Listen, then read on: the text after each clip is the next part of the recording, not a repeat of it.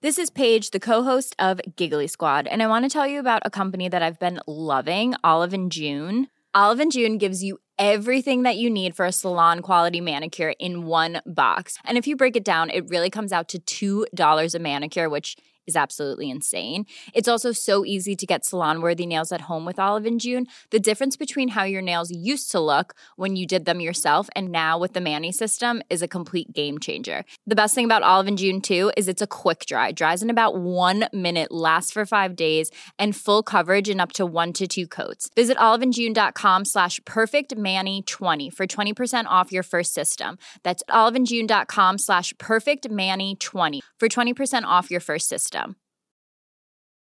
Cool fact a crocodile can't stick out its tongue. Also, you can get health insurance for a month or just under a year in some states. United Healthcare short term insurance plans, underwritten by Golden Rule Insurance Company, offer flexible, budget friendly coverage for you. Learn more at uh1.com.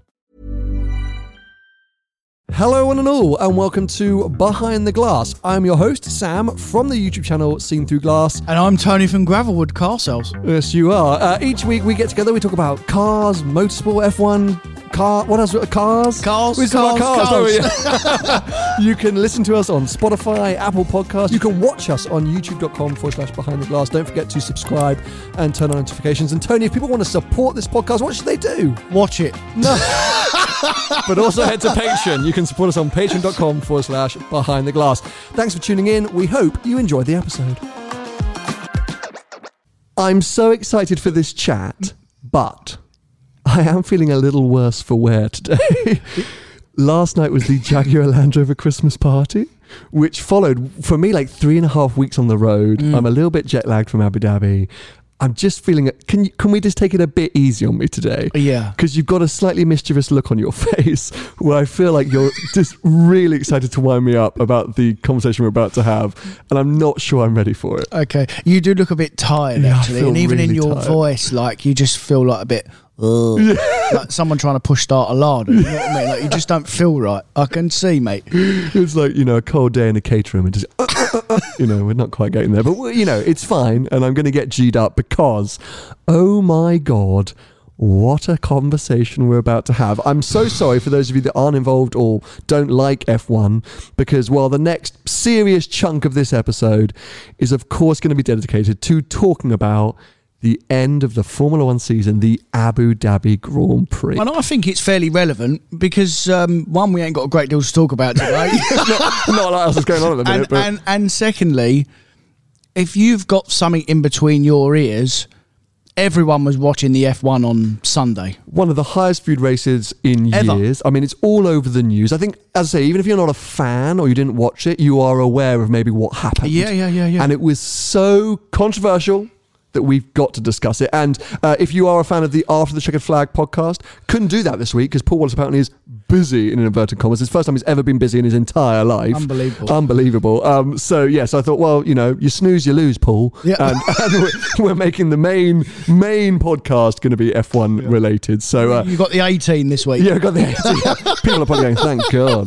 God, that guy's been on the show a bit too much recently. Two episodes back to back with Paul. Not many people could bear that. But um, he will be back next week because we will still be doing the 2021 season review on After the Checkered Flag, looking back at the entire season. But Tony and I, we haven't, we have discussed this a bit, but we actually haven't really, you and I, discussed it directly. Well, we haven't had a conversation because you've not been here, but No. but yeah, we've been hot on the group for sure. The But- WhatsApp chat has been Yeah. lit. yeah, So, just to recap, just in case you didn't know what happened, uh, at the weekend, Max Verstappen won his first World Drivers' Championship in Abu Dhabi in very controversial circumstances. And when I say controversial, what I mean is the, the final race result, because I don't think it was controversial necessarily that he won a World Championship. There was a huge possibility, strong chance that he was going to do that given the year that he had had. But the way it all unraveled and unfolded on Sunday night was controversial. for sure. And on on paper, going up to that last race of the season, he was better on paper throughout the year. Now that that can obviously come down to um, the, the the better car, as in we know the last three or four races the Mercedes has been better or as good, but over the course of the year. The Red Bull car has been the best car. So, and as we know in seasons gone by, as the general public always say, that it, if you've got the best car, you're going to win. I don't always necessarily agree with that because when you look at the rest of the field and when you look at Lewis and Max throughout the rest of the field, the example from the weekend is after 25 laps, they're both 20 seconds ahead of everyone else. That's not the car. That's them. They're just both extraordinary. But when you look statistically, Max going into that race was a deserved champion. Yes. So um, before we move on, I'll just pick up on one thing. I, I agree with what you're saying. So they were in the two best cars, but they are infinitely better than their teammates in the sense where it's not just the car that makes them so special. You know, that they are 25 second ahead of their teammates, you know, not just the rest of the field. No. They're both dominating their teammates, which, you know, they're special in the most special cars. Um, but, okay, so yes, let's review. We're, what, three days after the race now? Yeah. It's calmed down a little bit. It's calmed down a bit, mm. but w- where's your head at with the whole situation? We're, we're going to analyze it massively, but just as a sort of gut feeling now, are you like, it is what it is? Lewis was robbed. I don't think Max should have had it. Like, wh- where's your head at? So, first of all, massive congratulations to Max Verstappen. He deserved to win the championship for sure. As we said, going into the last race, they both deserved it, mate. They're level on points. But on the day, the best man didn't win. It's as simple as that. Now, we can all have reasons as to why the best man didn't win, and, and, and we're going to talk about why we think the best man didn't win. But at the end of the day, they said, you know, I've heard people say, well, it's not about one race, it's a 21 race season or 22 race season. But that's correct. But going into Abu Dhabi, they were tied. They were absolutely tied. So, yeah, it is over a, a 22 race season. You don't win a championship in one race, correct. But this was down to one race. They were absolutely nick and nick. So, it's like having a penalty shootout. You know, you, it had to come down to this race because that was what it was. So, listen, I don't, I'm not sure Lewis was robbed. The rules are the rules, 100%. they are the rules. What What is, what does mean is what I can't quite get round my head with F1, and I'm nowhere near as specialist as, I don't know the rules as much as you. I think I know. But one rule can overrule another rule, which is really peculiar. And the race director, the referee, can change his mind whenever he feels like it, apparently. and in any other sport, that is not a thing in football. Huge football fan. That is not a thing. You can't you can't have a football team 3 0 up with 94 minutes on the clock and it's a 95 minute game and then the referee blows up because he's getting some grief from the manager because he's 3 0 down to say, well, hold on a minute, I'm going to give the next team a penalty. If you score that penalty, you're going to win the game. Because that is basically what happened. If you if you you know if you cut round and compare football to F1, that's what happened, mate. So f- that's why I think the the best man lost. Yes, so I, I'm going to unsurprisingly agree with you in some ways here. Like, you're right. They went into the race tied, right? This was the decider. One of them had to win. One of them had to deliver a result and win. For, what was it, 50 of the 58 laps or more? Hamilton was that better man. 50, 53. 53 of the 58 laps, Hamilton was that better man. Whoever you're a fan of, you have to stand up and admit that and realize that. You know, there were shots of the crowds. I mean, I was there. Every single Verstappen fan was disheartened. Christian Horner was on the radio saying he needs a miracle. Like it's over. Hamilton has has been able to dominate this race, and he he did, as we've seen for the last four or five races. Hamilton has stepped up to that upper plane that he needed to and delivered. Now a lot of people have said, oh, well, you know, this is just, this is, you know, not revenge, but it's luck. A lot of luck is involved in Formula One and in sport in general. And there have been moments throughout the season where luck has been against Max or for Max. And heck, if Max hadn't had a tyre blowout in, in Azerbaijan, then he would have had more points. Heck, if Lewis hadn't left his front nose in at Silverstone, Max, you know, so there's a lot of things like that. But for me, this wasn't luck. A safety car, of course, is 100% a turn of the tables. We've seen it in many races, totally fine. The issue that I specifically had and do have is what you just said.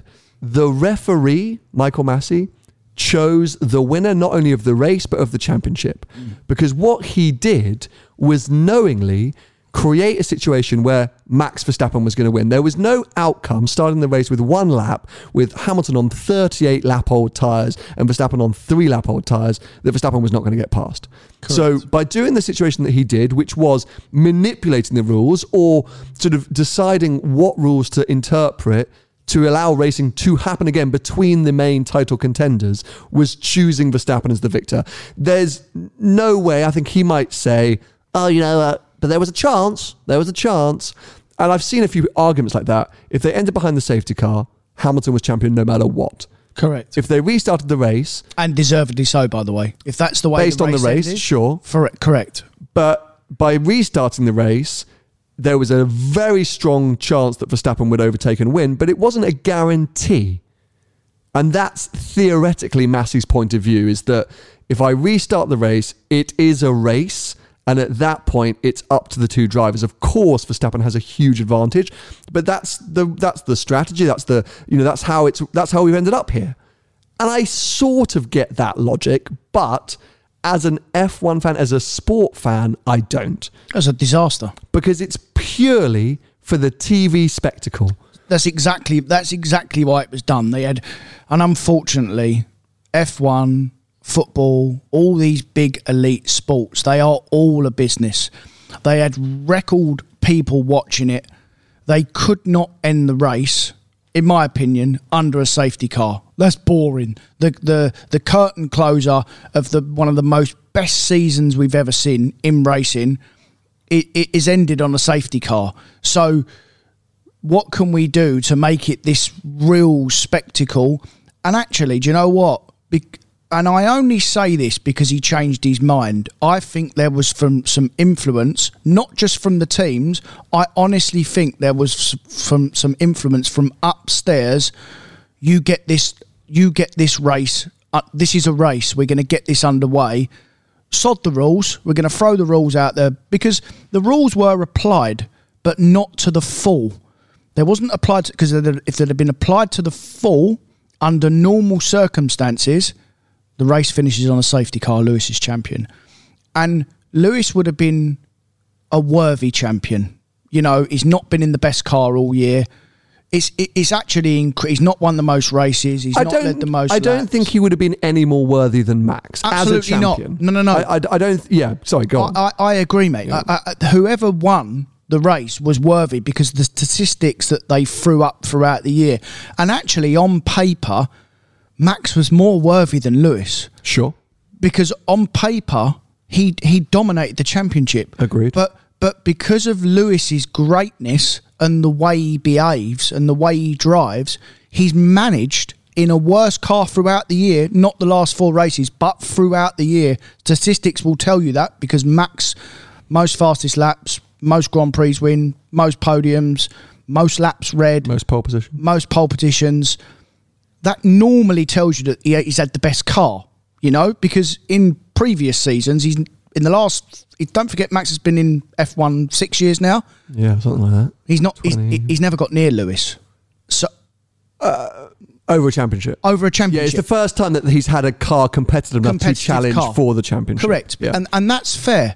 So you give him a competitive car, he he keeps with Lewis, but Lewis didn't have a as a competitive car as the Red Bull. But what I'm saying is in normal circumstances, Lewis in the dominant car wins the championship by 150 points. Mm-hmm. He's lost this championship in not the dominant car by 8 points. Yeah, uh, but without us sitting here and, and sort of putting Lewis on too high a pedestal, I think you know, as you say, Max. Max was the better driver throughout the year. Yeah, Ma- yeah. Max was the better, more consistent, uh, higher scoring driver. And and yes, Red Bull may have had an advantage, but it was it was minuscule. You know, uh, over the season, Red Bull may have had slightly the faster car, but but fundamentally, I think Max performed a better season, which is which is why, as a Hamilton fan, there is absolutely no part of me which is like I I don't think Verstappen deserved that championship. No, he did. What what frustrates me is he. it was it was a manipulated result, which Yeah, is yeah. what, what Lewis said, in the sense where we got to the end of that race, and you're right. If the rules had been followed through like they are written, Hamilton should have won under a safety car. Now, I don't think many Verstappen fans could have complained at that point because Hamilton had dominated the race. So when Verstappen pitted under the virtual safety car, right, and he came out, and I think he had 16 or 17 or 18 seconds to make up Correct. uh, over a certain amount of laps. I was like, oh my god, now now I'm worried. Like I'm genuinely worried. I don't- So I went inside. I was out watching on the, the terrace, and then when that happened, I went inside because I wanted to see the data. I was like, I need to know what's going on, and I was watching sector by sector Hamilton and Verstappen. Yeah. And the first couple of laps were scary. I think he took seven or eight tenths out. Yeah. I sitting next to a, a great guy, super knowledgeable. Went to his first race in 1968, so he knew everything. And we were looking at, we were looking at, and suddenly it boiled down to a couple of tenths. Each lap was maybe a couple of tenths. Lewis then, stepped it up. Then Lewis has started to match him. Then at times Lewis was faster in certain sectors, and it was like, oh my god, oh my god, it's not going to happen. Like He was getting the fastest lap, mate. A lap like 35, Lewis on older tyres was getting fastest lap. So it was leveling out around 11 seconds. Yeah. So uh, Verstappen wasn't going to catch him. That, that that that is the simple truth. Without the safety car, Verstappen wouldn't have caught Lewis. So We know that by Christian Horner coming on the yeah, radio. saying we need a miracle. The- the- you know, Bring in Latifi. but but therefore, I think if it had finished under a safety car, whilst the spectacle wouldn't have been there, I think everyone would have gone, well, yeah, Hamilton like Hamilton did it. He won the race, and Yeah. and so that's where the frustration lies. And I think even Verstappen fans, as, as joyous as they are, must realize that. But I think because of the season we've had, the angst, the anger, the controversy throughout the year, and the amount of times that Verstappen fans have felt cheated by Hamilton or the luck's gone Hamilton's way or whatever that might be, I think a lot of them, including Alonso, are like, ha ha. There you go. We're all even now. Now, you know, you deserved a bit of bad luck, Lewis. Now you got it. Max is champion. for sure. And and in general, no one likes one person to win all the time. Everyone always likes an outsider, you know. Lewis is seven times where he's won seven of them. He's he's statistically the greatest driver ever. Other people will have other opinions. But you know what I don't like, why people don't like Lewis, is they don't appreciate how good he is as a sportsman. They they take his personality and his demeanor into consideration, and I do. But I I separate them. I, I'm although to be honest, I've changed my mind of Lewis only this weekend because of how he behaved when he lost. Because he would have got out of that car absolutely heartbroken. He gets straight out the car. He goes and congratulates Max. He was very humble and dignified in defeat. So was his dad. He's a better man than me, mate. There is absolutely no chance that I would have been. I would have been fuming. Straight to Michael Masi's office with a Ki- Yeah, kicking knuckle some- dusters. Yeah, yeah, yeah. and you know what? For that reason as well, he's half saved F1, Lewis. For, for that reason, by the way he's behaving. But what I'm trying to get at is his his personality and what he stands for. Sometimes, as I've said before, I don't always like. I don't mm. like always like his views, but as a racing driver, he's he's next level, mate, and I appreciate that. I appreciate greatness in a sportsman, and I've said it before, and that's why I champion him. So, so hold on a sec, because I say we, we we we always run this risk, me and Paul as well, of turning every chat into celebrating Lewis's greatness. Let's just remind ourselves. Firstly, he just lost the championship, whatever circumstances. So we've got to celebrate Max in some parts, and also we have to think of that frame of mind. So let's go back to lap one of the race. What were your thoughts on the part when uh, Max tried to overtake Lewis? Lewis took to the outside of the track and theoretically kept an advantage. What were your thoughts there? Because a lot of people were saying, well, that was payback. He he should have handed the position to Max at that point. Uh, that would have been more fair. So the safety cut at the end actually was just, you know, it was payback. Well, yes. So first of all, Max should have got off the line before him. and and driven off because he was on softer tyres and he was in pole position. Lewis, if you start start from the start, right? Sure. Start from the start. Max had the advantage to get away. He flat. Yeah, but- but no, no, no. Listen, Yeah, but a this is my theory. no, but- okay, go on. So this is a theory. so you're going to be fuming at this, but good. Um, so under pressure. Oh God. No, no, no. This is what happened. I know, I, but I was trying to just say, let's take a break from like making Hamilton out to be the greatest thing in the world. No, no, I'm let's not. talk about the part where maybe he did something a bit dodgy, and you're going back to the point of proving that Verstappen flapped under pressure. Correct. Hamilton was better off the line on Correct. older tyres. So you're just going along the lines of Hamilton's the best thing in the No, world. no, no. Which we're trying not to do. We're trying to think different. Because I agree with you. Everyone knows. Everyone knows. But we're not. But at the minute we can't because we have to look at this objectively. Right. We can have our opinions and people know them and we will Yeah. continue to celebrate them. But I just asked you about a time when maybe Hamilton did something bad or how you viewed a time when Verstappen thought Hamilton gained an advantage. Don't flip that into finding a time when you can prove how and why he's so much better than Max. No. What about that one moment? Do you think Verstappen do you think Hamilton gained an advantage by going off the circuit? Should he have given the position to Verstappen on lap 1?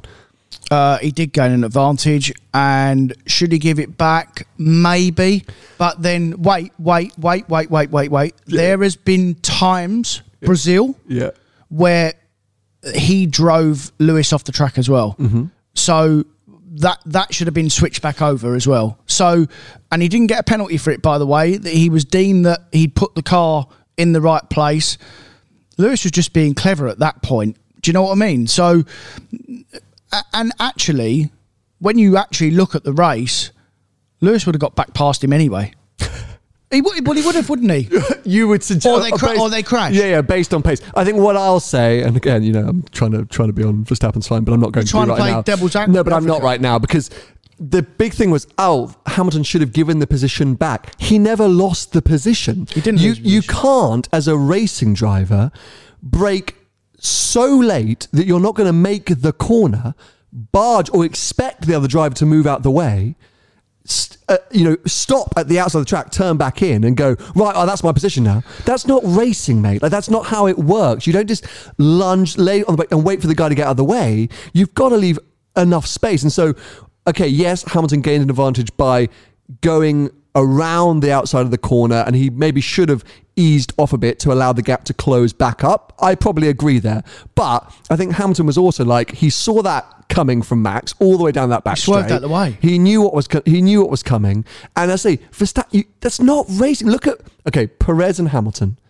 unbelievable racing. We've seen it racing. three or four times this year. Yeah. Precision, so aggressive, Yeah. unbelievably aggressive, But fair. But fair. Yeah. To millimeters of fair. And every, there was moments where you were like, oh, this is going to be a crash. And then it's not. I'm sorry, but I'm still going to stay by the, the mark that I haven't seen that from Verstappen at any point this year. Well, at any point, full stop. You know what Max is?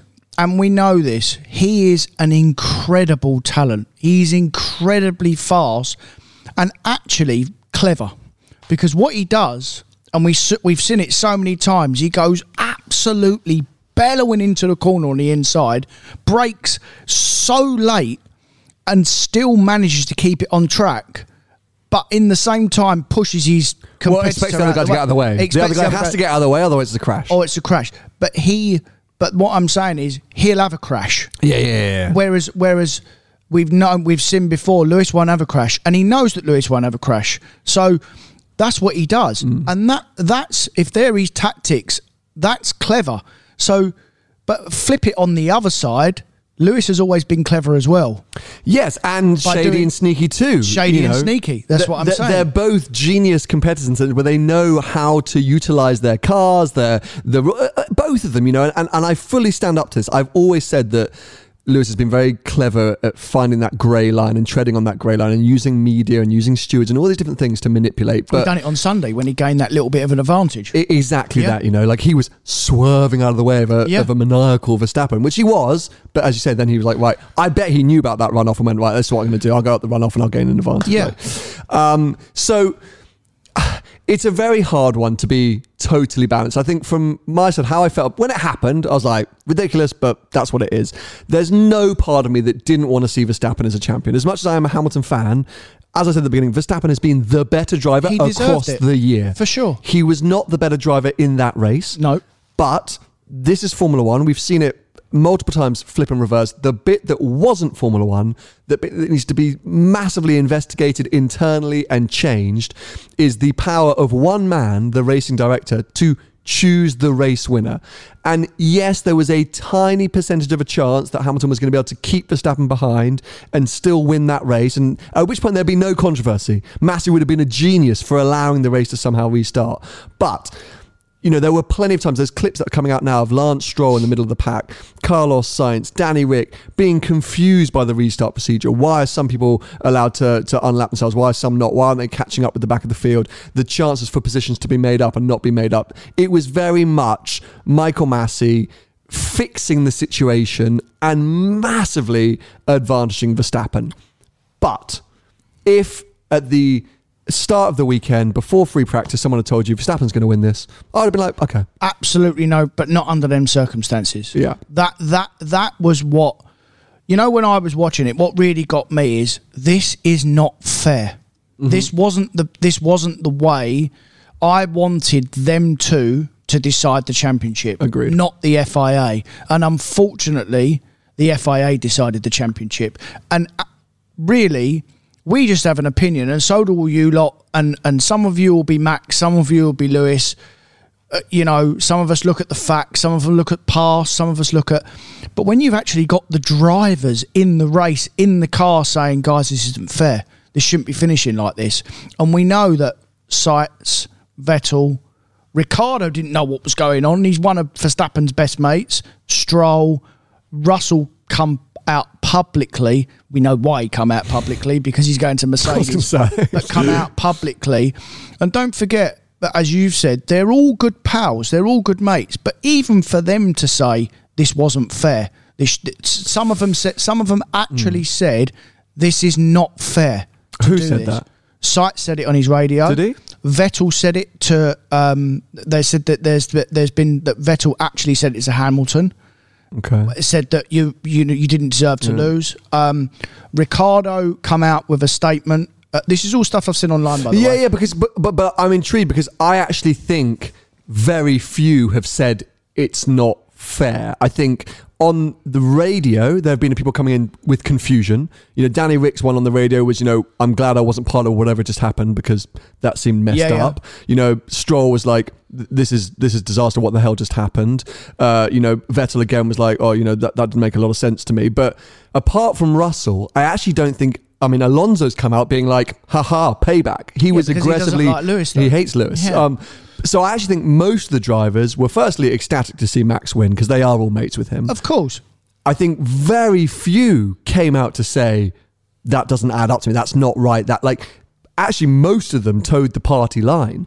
I would have suspected in that scenario, especially someone like Sainz who you know could have had the chance to fight for victory. Okay, he didn't have the tires in it, and he wasn't going to keep up with Lewis and Max. You don't think, but there's But a, he did have the tyres. No, but but not as uh, they weren't quite as young as Max as well. he still had he, he still had soft tyres. twelve lap old tires. Yeah, but he could have had a go at Lewis, He mate. could have, yeah. You, you never know. Like, like you know, there, there's lots of this which you know could. So, so I would have expected or hoped the things that I would have expected and hoped because I say I don't go against Max here. I go against the FIA. The other drivers to be a bit more outspoken of like that doesn't seem right, and uh, you know that's not how I would want to win a championship, and the FIA need to look at themselves. The only thing that I was hoping from Max, which look caught up in the emotion. Could you imagine the depression of lap 53 or whatever it was, lap 50? It's gone. It's over. I've, you know, I haven't got an answer for this. He's driving his heart out. Drive, driving his heart out, but just can't. And then it's all flip the emotion, the rush. But if yeah, Hamilton was able to go and shake his hand in that moment of despair, I would have liked Max to say, "Look, if I'm honest, this isn't how I would have wanted to win the championship. Lewis beat me to always the better driver today, but." It's been my season. I feel like I've performed better across the season. I'm super, excited, super happy, but I feel sorry for Lewis. That's I would have liked that. He didn't need to do it. There's no part of like, but but I just to enamor me is enamor to to allow me to have more empathy or, or appreciation for Max. in that moment, I think that would have been quite a gentlemanly thing to have said or done. He didn't do it. That's fine. Like that's just who he is. But surely, even Christian Horner, fucking Christian Horner, um, they must have all realised that what had happened was contrived. Like, it, yes, there was lots of ha ha ha payback, and this is sport, and there have been plenty of times where decisions have gone one way or the other through this year. But that particular moment really did spin things 95% in their favour.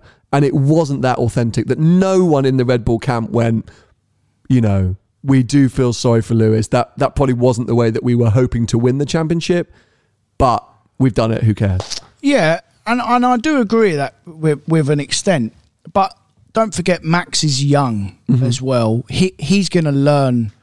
Lewis has been in the sport a long time. As Hi, this is Craig Robinson from Ways to Win, and support for this podcast comes from Invesco QQQ, the official ETF of the NCAA. Invesco QQQ is proud to sponsor this episode, and even prouder to provide access to innovation for the last 25 years. Basketball has had innovations over the years too. We're seeing the game played in new ways every day. Learn more at Invesco.com slash QQQ. Let's rethink possibility. Invesco Distributors, Inc. Life is full of what ifs. Some awesome, like what if AI could fold your laundry? And some, well, less awesome, like what if you have unexpected medical costs? United Healthcare can help get you covered with Health Protector Guard fixed indemnity insurance plans. They supplement your primary plan to help you manage out of pocket costs. No deductibles, no enrollment periods, and especially no more what ifs. Visit uhone.com to find the Health Protector Guard plan for you. I'm Sandra, and I'm just the professional your small business was looking for. But you didn't hire me because you didn't use LinkedIn jobs. LinkedIn has professionals you can't find anywhere else, including those who aren't actively looking for a new job but might be open to the perfect role, like me. In a given month, over 70% of LinkedIn users don't visit other leading job sites. So if you're not looking on LinkedIn, you'll miss out on great candidates like Sandra. Start hiring professionals like a professional. Post your free job on linkedin.com/people today. As Vettel, Mm-hmm. and you know they, they they have become real gentlemen of the sport. Obviously, but but you've met Vettel; he's class. Do you know what I mean? So.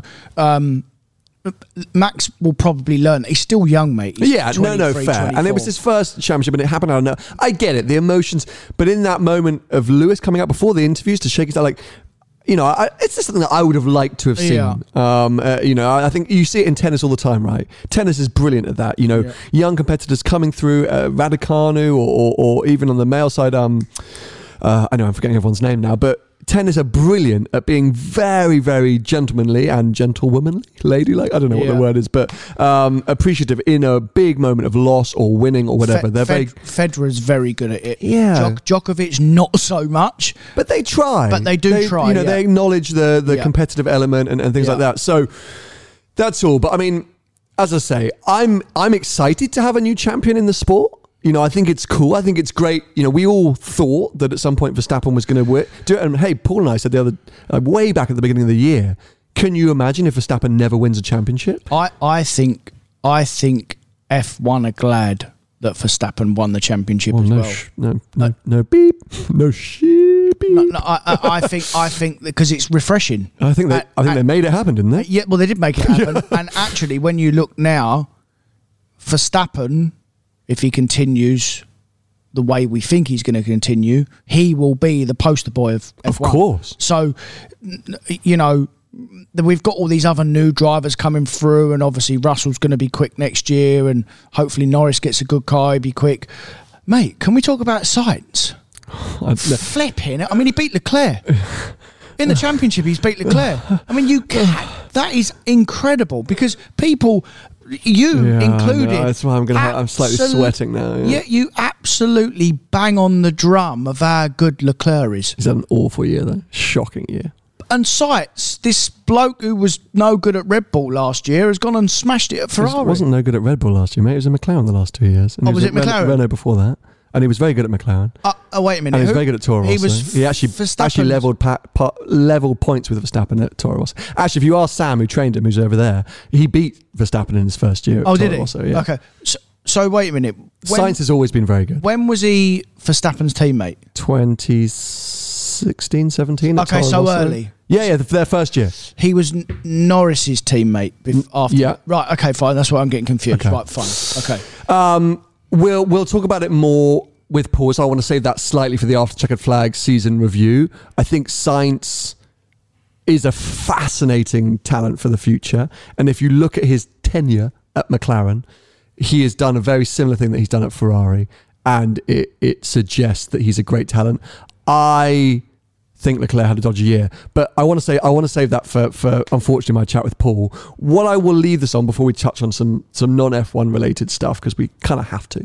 Um, but my biggest fear right now, coming away from that weekend, as I say, I, you know, there'll be a lot of Max fans, I think, furious with some of the points that we've made and, and just going, oh, Hamilton glory supporters, etc. We're trying not to be, and it's definitely not Max that I'm annoyed by or frustrated by. It's the FIA. And as a lifelong Formula One fan, my fear, which has been a fear for a few years, but is only starting to come to realization, is that Liberty Media, the current owners of Formula One, and therefore are, are trying to make the sport into a spectacle, or basically entertainment under the cloak of a sport. And with the Netflix and with the way that they're changing the sport with sprint races or sprints or whatever they're going to be called, and a lot of the change of dynamics. The, the fear is it becomes a bit like an American sport in inverted commas, where Like a franchise. a franchise, well, Yeah. it- and it, it's manipulated in a way where stewards and results and penalties and points and all these things to create these moments of high drama. Now, that for me will fundamentally undermine everything that Formula One is about. Yeah, yeah. And they have to be so careful between chasing audience numbers and high moments of drama because, of course, the bazillions of Verstappen fans on Sunday had the time of their lives. At Abu Dhabi, I would say 80% of people there were Verstappen fans. For sure. And the parties were huge on a But I think in general, mate, I think in general, everyone wanted Verstappen to win. You know, unless you were a die-hard Lewis fan, everyone, even even the neutral, wanted Max Yeah. to win Because it's refreshing. because one, it's refreshing, and and two, no one likes in general a serial winner. For sure. Yeah, it's like, you know, he wasn't the underdog, Max, but it's like that sort of theory, isn't it? Yeah. Of like, so I got that, but Formula One have to be careful that they allow the sport to be the sport and and not manipulate it in a in a false or disingenuous way. Look, you know, over the years through the Schumacher dominance, through Williams dominance, through various different eras, they've changed the rules every now and again to try and pull certain teams back, to take advantages away from certain teams, to try and level the playing field. Fine, let's do that. And, you know, Bernie Ecclestone was great at sort of moving the chess pieces of putting drivers in certain cars and helping fund certain situations. That's the way to do it, not by what we've seen throughout this year, having a race director who is permanently trying to create these moments of jeopardy or manipulate the results by handing Hamilton outrageous penalties or not handing Hamilton penalties or handing Verstappen penalties and not handing Verstappen penalties. You know, I say there has to be consistency because people will come and look at that sport and go, I don't understand, I don't get it. Because if at the first race next year, something happens and it's different to what just happened in Abu Dhabi. So we have a safety car, or you know, Lewis pushes Max wide, or Max, Max pushes Lewis wide, and there's not the same. People are going to be like, "Oh, but what? Like, I don't get it." Last race I saw at the end of last year, they had this, and now that's not the case. So Yeah. There's know. a couple of things that really need to change, and if I compare it with other elite sports, is that the the rules need to be consistent. They, you cannot have the referee being influenced or shouted at by the manager or the boss. That that take that away. Mm. That is a joke, mate. That that rule is a joke. The ne- the next thing as well, which is a bit of a joke, and it's a circus.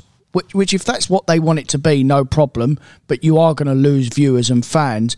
Is the referee, the head of the FIA, making the rules up and changing them as he feels. Now, that's not elite sport. That is just well, let's make it like this because this will actually be a bit more spectacle and a bit more entertaining. Um, like we saw that in um, Saudi Arabia, the, the race before where they Mm-hmm. started it three times. He's bartering with the managers. Like, do you want to do this or do you want to do that or it's going to go this? No, take that away. These are the rules. It's yes or no. We're not talking to the F. That you're not talking to the manager because that happens in no other sport. Well, because it's like you know, World Cup final. You can't imagine the referee going right. You're either going to get a yellow card and a penalty, or it's a red card and he's off. You decide. They're the rules. It, it's it's either you know, like it, uh, it, you can't just one or the other. Like you, And in elite sport, because it is elite sport, you have to have a yes or a no, and not just for us, for the drivers, mate. Because we're we're talking about Lewis and Max, and and the experts say that these two are two of the greatest drivers of all time in the way that they behave, and I mean it is hard to to um, judge from pre. You know, you're a big Schumacher fan and whatnot. It is hard to, to different generations, but of the generation, they are the, the they are the best two. They get pissed off with it as well. Of course, as in it's of not course. then about them and their talent. It becomes about the show, Yeah. essentially. So Yeah, it's like yeah. a soap opera. I mean that that that not right, is that, it? Not in elite sport. That cannot happen. If you want to watch a soap opera, go and watch EastEnders. only thing is, it has happened in Formula One forever. It has happened forever. Senna versus Prost, infamously, and and and you know, there's great stuff in the Senna documentary of of Senna running up to the steward's box or Prost going straight to the steward's box after their incident in Suzuka um, when they were both at McLaren, not the not the famous turn one, but you know, and both bartering and arguing. Schumacher and Hill, Schumacher and Villeneuve, Schumacher and anyone. like you know, there's a there's a, many instances over the years of this happening in Formula One, of the FIA, of the race stewards or whatever, choosing or, or not always being fair. So it's not new, but my concern is my concern is that it's now too not I don't know why it feels different now and it does feel different and I think even those who are involved in Formula 1 note that it's different it's got a slightly Yeah. different feel circus. to it yeah in Yeah. comparison to other years where the FIA have lent in certain directions or the rules have slightly been misinterpreted or it doesn't always seem fair and uh, Prost and Senna is a very good example of that I think um, but look, let's wait and see. We've got a whole new era starting next year, 2022. We've got Georgie Russell coming in at Mercedes. Could be a big revelation or a disaster. Who knows? Um, you You know, we- it'd be quick. It'd be quick. of course, of course. yeah. But so we've got a lot of opportunities, and we've got a new champion, and that has to be exciting. You know, celebrated. Um, you know, and as I say, if the race hadn't run the way it was, and Verstappen had just gone and won it. I think we'd all be very excited. Uh, you know, even as Hamilton fans, it would have been like, great, he smashed it. He went and won the race. It, Yeah. it just, it feels slightly, you know, yeah, the, the taste on the tongue isn't quite yeah, right. like we said, it's, it's just not fair. It Yeah. wasn't fair the way it ended. And like I said, we're talking about the drivers. This isn't about the drivers. It wasn't. It's Yeah. not about them at all. It it was decided by by by a governing body. Well, by Michael Masi. Yeah. Um, anyway, let's leave off this episode with a little bit of car chat because it is this is not after the checkered flag. No. This is behind the glass. And we're supposed to be talking about cars and we haven't really done that. But I get the feeling based on a lot of comments I've been receiving, people did want us to do this discussion. say something, yeah. So hopefully you haven't all switched off. Maybe this is going to be the worst performing episode we've ever done. Um, let's get into some cars. Uh, what's been going on in your world? What cars have come and gone? What have you been experiencing?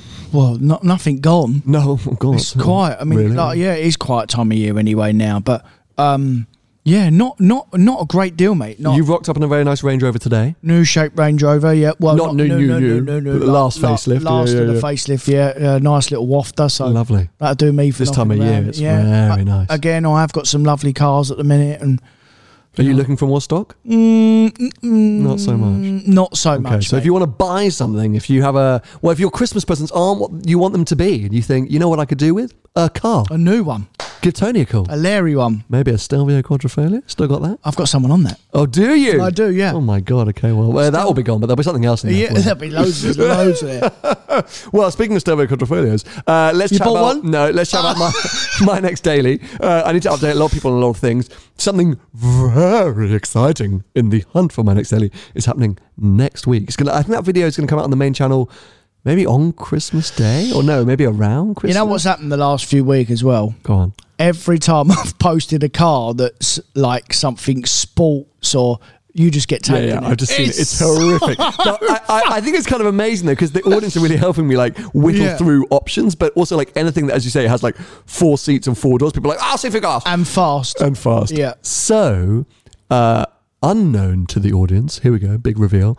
I went and test drove an Alpina B3 Touring, the beautiful green and tan car that was down at DK Engineering. oh well, I know about that. So yes, I, I was like, oh, you know, this is going to be really interesting. Firstly, stunning, and I thought, you know what? There's a lot of reasons why this could be great. You know, it's basically an X3, the car that I love. It's got all Tell, the tell me the a lot of reasons. Okay. there, there ain't a lot. oh, there are tons. So I don't think there's a I've, lot. I've been saying over and over again. I the X3 M40i is actually perfect, right? Like like there's it's so hard to replace because it's so good. It's just a bit boring. Mm. So the three series touring is a better looking version of that same package. Mm. It's an estate car, which fundamentally I get a little bit more excited about anyway, even just from a visual point of view. Green. This particular car, green with tan. Alpina was quirky in the sense where it was a little bit different, a little bit like out there, but also theoretically the cars are built towards me because yes, they're about performance, but they're about luxury, right? They're supposed to be long distance wafters. They increase theoretically comfort, more leather, lower down torque response. So I was like, okay, so I'm getting basically M3 performance because it's the new M3 engine, but with a sort of much wider torque band, with loads of nice leather, loads of plush, great spec, a car that I love, pan with like, you know, I was like, okay, so it's it's shifting a little sideways, but in a really good way. Went to drive it. Two things that shocked me. Firstly, my God, are they expensive? So, so I think that car was up at how much did DK have it up at? 80 grand, maybe 75, 80 grand. I can't even remember how much they had it up.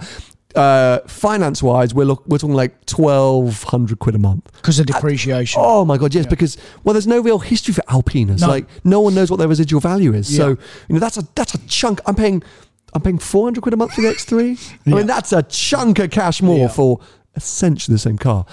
And then all of this stuff about comfort. So it's got a comfort plus setting in the Alpina, Mm-hmm. which the normal three series Tongs don't have. Wasn't that comfortable. No. No, over some potholes. I'm going to coin one of your phrases now. Crashy. Was it? It was crashy. And I was really like, ah. And look, every time I got out of it, I went to take photos and I was like, this thing is stunning. But driving it, I was like, ah. And it's it definitely wasn't worth nearly a thousand pounds more a month than what I'm in right now. So it didn't drive down the road as well as a normal M3 then? The new I don't. Uh, probably fairly similar, but but it was just the odd pothole. It just went. Yeah. because it's like real like jarring Yeah. on the odd pothole. But but yeah, no. So so really uh, upsetting in the sense. The reason that there wasn't a video because I did try and film a video. I had one of those days, which which Paul and I explained to Tony when we went on our recent road trip. It's so funny. We call it the imposter syndrome, which is, uh, you know, it's not we didn't make that phrase up, but um, wa- I was falling apart anyway. But long story short, I pulled over at one point to go right. Let me review what I got so far because I, I knew I was doing all right, but I thought I got to I got to refilm some bits, and I went to get the SD card out of the GoPro to plug it into my laptop to review the footage, and I. Plugged it and it flew out at like mate at like 400 miles an hour. Really? And they're micro SD cards Gone. mate, gone. I spent 35 minutes In a on the field? side of the, on the side of the road on my hands and knees. I cut open all my hands, like, Oh. mate, digging open that car. At a point, I was like, I'm gonna hand this car back, and I'm gonna rip apart all the seats. Like, and I was getting so angry, and I'm like shouting like swear words in the middle of a forest, being like. And I've seen you like that. It's oh, hilarious. So, that, so then I'm like, okay, fine. I've- I've got other cameras. I've got, like, I can figure this out. At that point, I could not figure it out. Like the light is fading. I'm like tripping over my words. I'm running out of batteries. So I went, screw it. It's not meant to be. Thank you very much, DK. You're probably never going to invite me back. But disaster. They're still looking for that. I think the car's sold now, so they've probably given up. If you've bought an Alpina B3 recently from DK Engineering and you find an SD card, please get in touch because I actually lost two other videos. I Oh, lost, no. I lost my final two videos from the Ferrari road trip. Oh, Yeah, no. it made proper disaster. Proper why did, why did, disaster. so, wait a minute. Why didn't you get them off? Why did you do that? Usually, I'm very good at importing, but just to explain why I'm feeling quite so tired today. Last three and a half weeks, obviously drove London to Florence, Finali Mondiali. Florence to Switzerland, Switzerland to Monaco, Monaco back to the UK. I arrived in the UK, went straight to flew straight to Munich that night, did a day in Munich, flew back, did a podcast, two podcasts with you on the Wednesday, and on the Thursday I flew to Saudi Arabia. So I just hadn't had the two seconds I needed. Actually, no, so Thursday when I went to do the Alpina, sorry. So I just hadn't had the two seconds to sit down and import the footage. I'd been on a plane to Munich. I like I just hadn't had You that haven't got another SD card? Yes, I did have other SD cards, but as I said, when I gave up on looking for the SD, I was so frazzled and angry and in despair, I couldn't get my words out. I think that schoolboy from you, mate. I think you should have took just took an empty SD card. I mean, what was you What do you mean- thinking? you- no, uh, oh, what? Every time I film, you think I should have an empty SD card? either, either, either, because these things can happen, right? You Oh, can lose stuff. oh, what happens all the time? yeah, yeah, so so when you make a video, either download it or have a couple of spare ones and always use the empty one. yeah. Uh, uh, Come on, mate. that- no, no, that would that would ninety percent of my time be my. Oh, It is purely because of the last three weeks for me have been just unbearable in, in a good way. Like I'm busy and I'm working, so I can't complain. But I just hadn't. Usually, when I get home, I've got any footage, I import it all and it just sits on my laptop. But I'm filming in 4K these days. Okay, so is that good? it- yeah, if I have three videos on my laptop, that's my laptop dead. Oh. like the the amount of size of the files. Oh, fair. So that's another thing. You know, I, I I'm not going to bore you with it. And No, I like and, it. And f you for being like, oh, it's your fault because it kind Well, of is your kind fault. of is. Who lost But it? Also, you've definitely lost V5s over the years. So like, well, you know. yeah, but I can know how to replace them because I'm a machine. Yeah, yeah, fine. And, so, and um, but you had a nice rest in Dubai, though. I mean, you was having a lovely time by looks of man, I didn't have a rest. That's me making content. You knob. no, but you must have had like some lovely downtime. I had no downtime. Lie, Are you mad? really? Yes. Every single day I was filming, and in Dubai hours are mad, and if not, I'm editing. And then I'm at the Grand Prix. I was working with Etihad all three days. Well, you must have had a sleep on the plane when you flew from Saudi Arabia to Dubai. No, it's a three hour flight. I was editing. Well, that's good. That's Yeah. using your time well Yeah. done. Oh man, I literally, I mean, I, and over the okay. So the only downtime I had is I did, I did enjoy the hospitality at Abu Dhabi. I will admit that. Yeah, I did- enjoyed it. I did. didn't even. I wasn't even there. Yeah, no, I didn't. I mean, I didn't sleep too much, so maybe that's why I'm feeling bad. But anyway. Why are you trying to have a work off with me? By the way, if you don't know this, Tony does this. He's very competitive about who works harder in life. It's usually part of the group No, do chat. you know- like, do you- who's doing more work at any one point? Do you know what it is? This lot. Well, we know who's doing the least work in the chat. It ain't me and you. yeah, yeah. You know, like you said, I had a glitter in my eye earlier on. Yeah, yeah. That was my three or it. four You- minutes. Okay, yeah, well Just trying to get you to bite. so just to, just to recap then, so where is the hunt for my next daily? So I've sort of rounded out. I think my top budget is a grand a month. I think that's where I've looked at. I don't really want to be there, but that's my top. Like I'd happier be like 750, 800 a month, which means that realistically we're looking at a car max around 65, 70 grand. So I've had to discount a lot of things that I was looking at, the RS6s, say B3s, B5s, you know, this is a big 100 grand cars, which I thought I could maybe stretch to because I found a Bentayga that theoretically came out But at a do grand a you want an SUV or a wagon? Uh, it's one or the other. No, no, it, but it's sort of not. I think I want the SUV. Right. But but I would consider a wagon. But the thing is, I don't think I would consider a three series wagon. Like you know, I'm I'm off Panamera. I'm off, I'm just off. I'm off Panamera. I just yeah, not for me. No good. No, I'm just off it. Like, and then and an RS4, which is the most attractive proposition at a wagon point. You know, money wise and It's the one that makes sense. at 70 odd grand, I'm sitting there going, well, but then do I not just want the RS6? I can't afford the RS6 right now, but the RS4 doesn't really do it for me. I'm a bit lost, I got to be honest. But if you don't, wait a minute. If you can't afford an RS6, it's not even in the. no, it's not. It's not. It's right. not. So take it out. Take, it Take away. out, yeah, take, it out. But I don't think I want an RS4. I don't think But what else are you going to get then? I mean, you up. I mean, facelift X3 M40. but then that's fine. yeah, I mean, m- it that then. might be the route I go down. But I just, I need, to, you know, I need to go out and aggressively test drive some bits. But I'm whittling it down, and fundamentally, I've got a bit of a time advantage because something very exciting is happening. Oh, I've got, you know, there's, I, you'll find out more. I can't really say much more because it's going to be a big main channel video. oh. But you know, we're not in a big. we can't right have a now. little exclusive on here. So essentially, I'm doing a very extended test drive of, of one of the main contenders. Uh, a car. Yeah, let's leave it at that. I think I've revealed too much. Damn it! No, you You haven't. You forced me into that. Okay. what a douchebag. Um, I think you're that's it. tired. Yeah, it's because I'm tired. There's no other car news. Nothing's really been happening. I did a little research. Like maybe some people are going to say, "Oh, you didn't talk about the new electric Cupra," but um, you know, I don't think there's really been any cars that have launched Oh, the last actually, few weeks. you know what? I've been driving that Range Rover this week, right? Right. And I'm thinking, you know, before I was saying about Range Rovers, they can't make them electric because it's the characteristics of the car and blah blah blah blah blah. But but actually, that only really includes the SVR.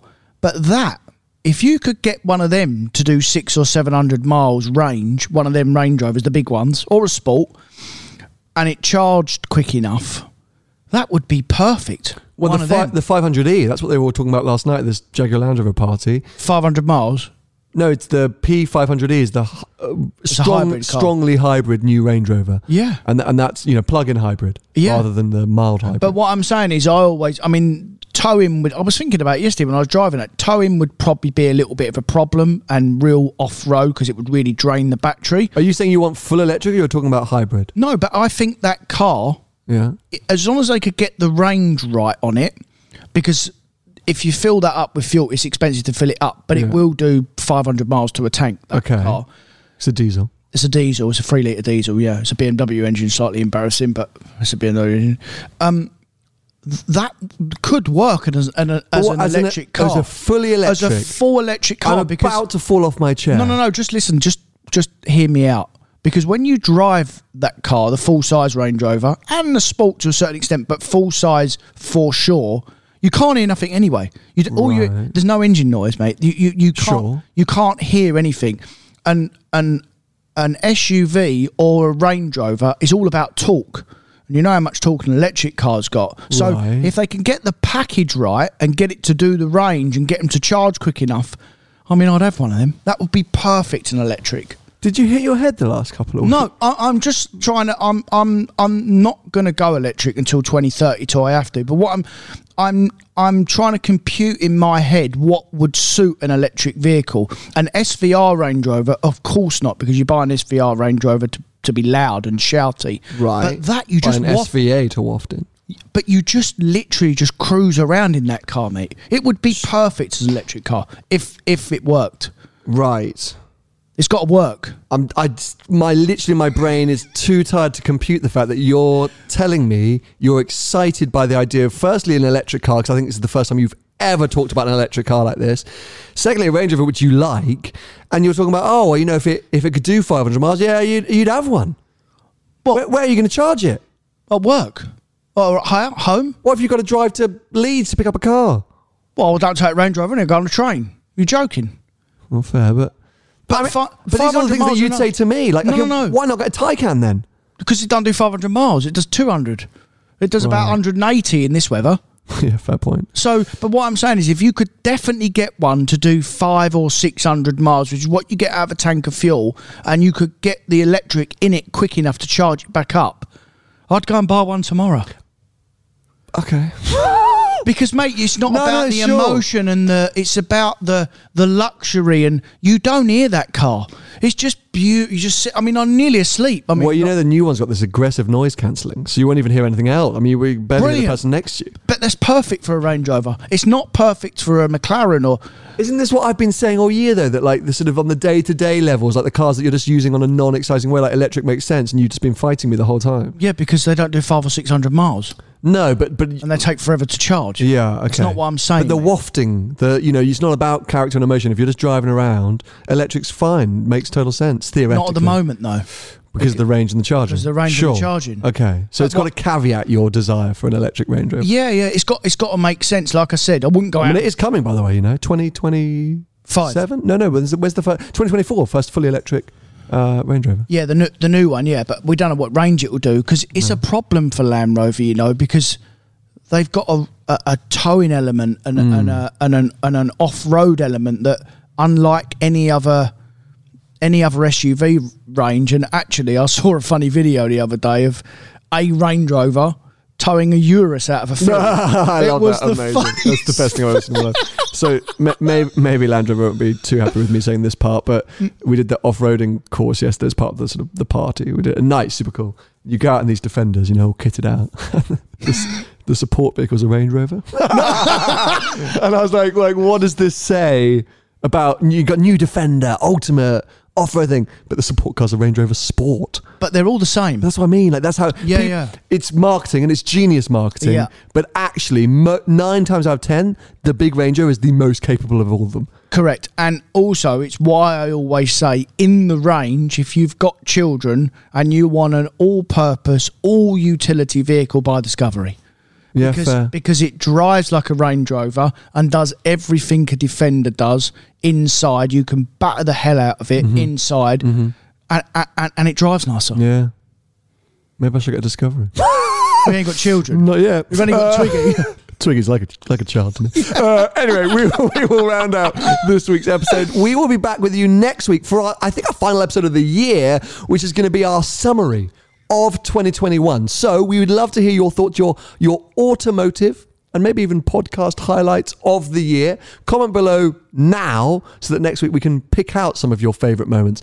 Cars that have launched, episodes that we've done, live events that we've hosted, um, uh, road trips, like whatever it might be. We want to hear highlights of 2021. We'll go through them and look back on the year and then G ourselves up for 2022. When we're, we're going in, aren't we, on this podcast? Oh, we are yeah. going in. Streamline. Stop. Is that what it's called?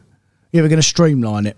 I guess. Oh, a wait a minute. I'm a bit annoyed stream. with you lot, actually, by Oh, the way. oh. Why haven't we got, mate, we're not going to get to 50,000 followers. No, where are we at? What's We're- our. um, well, I mean, we might be at 47. Hold on. I mean, what, I mean, what are you doing? Well, you know what? We'll, I'm going to post about it now Right on now? Instagram because that gave us a bit of a spike last time. We're at 47. Right. so we've got 3,000 followers. That's a, a lot of people. So Yeah. tell your mates. And your mum and your And yeah, dad. just whoever. They can unsubscribe in January. No, I'm joking. just want to take over that. Uh, but no, no. Uh, yeah, it's a good point, actually. Thank you for reminding us. Uh, 50,000 was our goal, but it still is uh, by the 31st of December. So, uh, yeah, we've got to some posts on, on Instagram and stuff like that, I think, and see if we can. Yeah. It would be such a nice way to round off the year. But anyway, we'll try our best. Um, if you want to follow Tony, uh, he's at Tony Gravelwood Car Sales on most social media platforms. I'm at Seen Through Glass uh, on most social media platforms. And as I say, we'll be back with you next week. Bye bye. See ya. Hi, I'm Daniel, founder of Pretty Litter. Cats and cat owners deserve better than any old fashioned litter. That's why I teamed up with scientists and veterinarians to create Pretty Litter. Its innovative crystal formula has superior odor control and weighs up to 80% less than clay litter. Pretty Litter even monitors health by changing colors to help detect early signs of potential illness. It's the world's smartest kitty litter. Go to prettylitter.com and use code ACAST for 20% off your first order and a free cat toy. Terms and conditions apply. See site for details. Mom deserves the best, and there's no better place to shop for Mother's Day than Whole Foods Market. They're your destination for unbeatable savings, from premium gifts to show-stopping flowers and irresistible desserts. Start by saving 33% with Prime on all body care and candles. Then get a 15-stem bunch of tulips for just $9.99 each with Prime. Round out Mom's menu with festive rosé, irresistible berry chantilly cake, and more special treats. Come celebrate Mother's Day at Whole Foods Market.